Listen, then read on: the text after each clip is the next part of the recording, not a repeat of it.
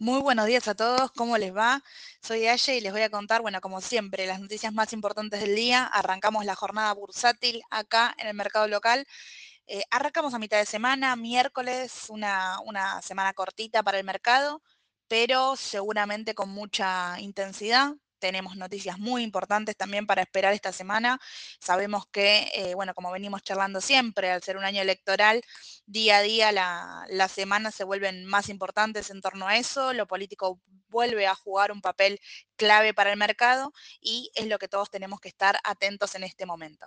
Em, Comencemos igual hablando de lo que fue la, jornada de ayer. Recordemos, el lunes no hubo mercado ni en Estados Unidos ni en Argentina, feriado eh, en, ambos, en ambos mercados. El martes sí hubo jornada en Estados Unidos, sí, ellos tuvieron una jornada normal, fue una jornada levemente negativa si miramos los tres principales índices. Argentina operó de forma negativa también en el exterior. El petróleo cayó un poquito, 0,6% cayó ayer. Y em, bueno, así también cayeron las acciones relacionadas, como siempre charlamos, Exxon, Chevron, Vista cayeron levemente. Eh, la realidad es que Estados Unidos, bueno, también se encuentra esperando datos claves que les voy a comentar. Pero todo esto que charlamos de ayer, seguramente hoy se pase a precio también en el mercado local y se ajusten un poco, por lo menos en las primeras horas, la cotización de las acciones locales. Pero comencemos hablando del mercado local. ¿Sí? Nuevamente, bueno, seguimos con novedades en el Banco Central y ahora la noticia es el ritmo de evaluación, ¿no? Que se acelera nuevamente ese ritmo devaluatorio em, que persiste en el cambio del dólar oficial, más que nada en el mes de junio, se acelera un poco, pero recuerden que igual eh, el pedido del FMI se aleja mucho de lo que está pasando en la realidad, ¿no? Recuerden que el FMI quiere que la evaluación sea más brusca, en su momento se hablaba de un 30%, bueno, se hicieron devaluaciones em, paulatinas menores, pero no se llega a ese 30% que estaba solicitando el Fondo Monetario Internacional.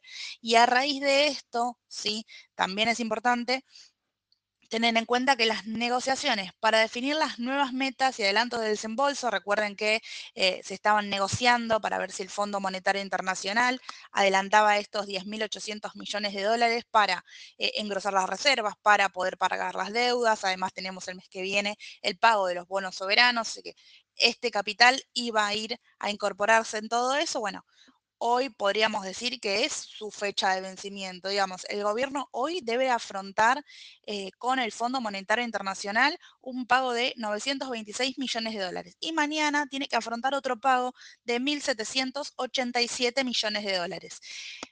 Es decir, que si el capital no está y si no tenemos ninguna respuesta del FMI, no sabemos, todavía tenemos ahí en la, nebulosa cómo se va a continuar esto. Recuerden que em, alternativas había varias.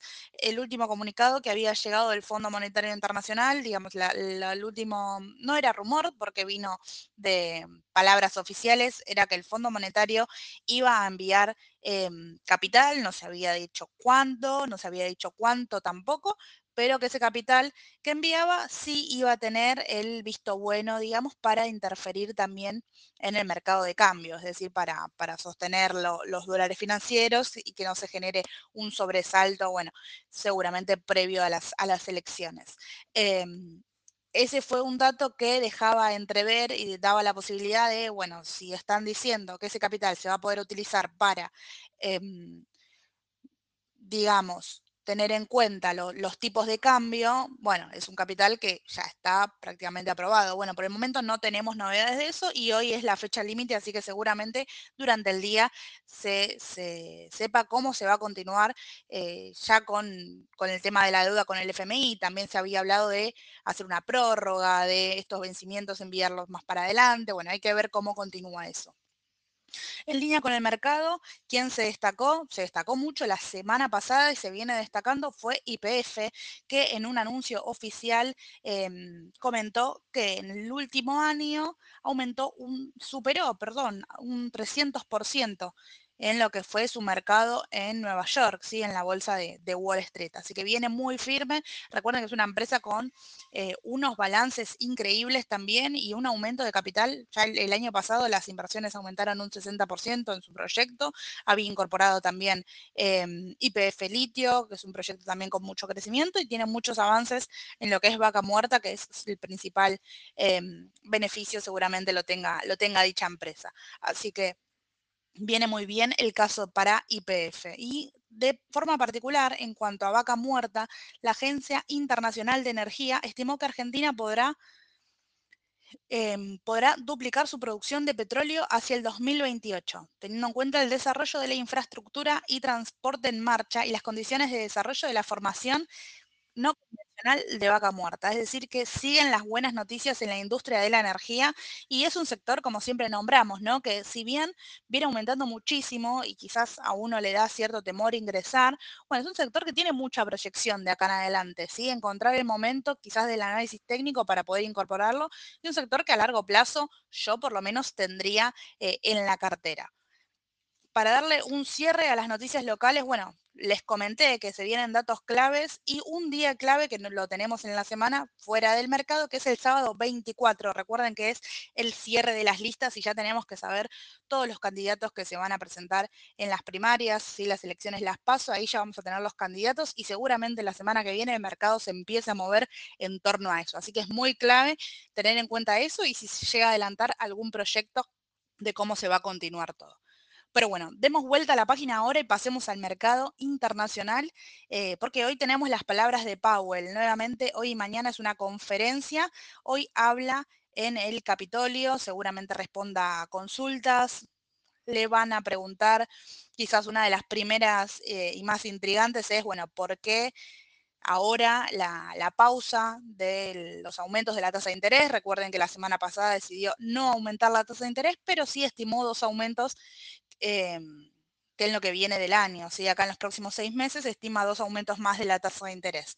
Bueno, eh, un poco es consultar por qué ahora la, pausa del aumento de las tasas de interés y desde mi punto de vista supongo que la respuesta va a ir por el lado de los datos, viene bien los datos de la inflación, pero muy lejos al objetivo que habían nombrado de llegar al 2%. Así que bueno, desde ese lado, la conferencia es muy importante, va a estar hoy a las 11 de la mañana y mañana también por la mañana va a tener otra, otra conferencia.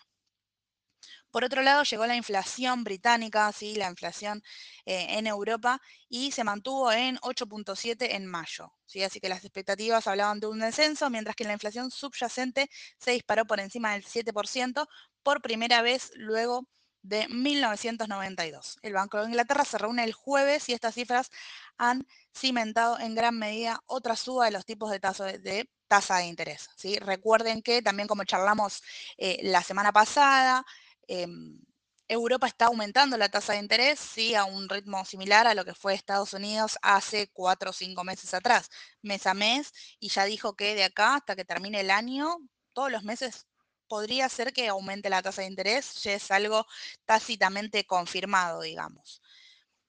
Por otro lado, bueno, tenemos nuevamente noticias de dos empresas particulares. Una es Tesla, sí, Elon Musk declaró que es probable que la fábrica de vehículos eléctricos haga una inversión significativa en la India después de reunirse con Narendra Modi durante la visita del primer ministro de India en Estados Unidos. Así que ahí a seguir, sí, las acciones de Tesla que en el pre estaban, ya les digo, en el pre estaban levemente positivas, un 0,45, pero viene de un ascenso empinado mm, desde el 16 de mayo aproximadamente, con una suba muy sostenida para, para Tesla y la, la industria de, Elon Musk en este caso. Y otra acción que también tuvo novedades es FedEx, la acción de FedEx, la de, la de los correos, recuerden, cae ahora un 3%, después de que el gigante de entregas emitiera una advertencia de ganancias, diciendo que los continuos desafíos de la demanda impulsan a sus planes para dejar en tierra a 29 aviones más en el año fiscal desde el primero de junio. Es decir, que son menos la cantidad de, eh, de paquetes y demandas que está teniendo FedEx en este lado. Por otro lado, las criptomonedas también son noticia. Eh, Coinbase está subiendo un 2,4% en el intercambio de criptomonedas. Se benefició debido a que Bitcoin sube con fuerza y se sitúa cerca de los 29 mil dólares. Recuerden que es un mercado que se mueve con mucha volatilidad, ¿sí? Para el que no está dentro, bueno, estudie primero el tema de la volatilidad, ¿sí? Porque es muy volátil y teniendo en cuenta las, las variaciones de las criptomonedas, las ventajas y desventajas también de, del interés, bueno, tienen ahí mucho movimiento. Para cerrar, les comento cómo está el WTI en este momento. El petróleo está subiendo nuevamente un 0,6.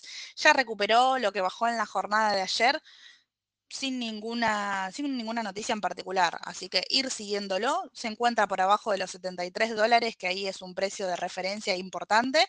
Y en cuanto a los principales índices, tenemos al QQQ levemente negativo, un 0,30, tenemos al Standard Poor's un 0,25 y al índice industrial en Dow Jones un 0,24 negativo también.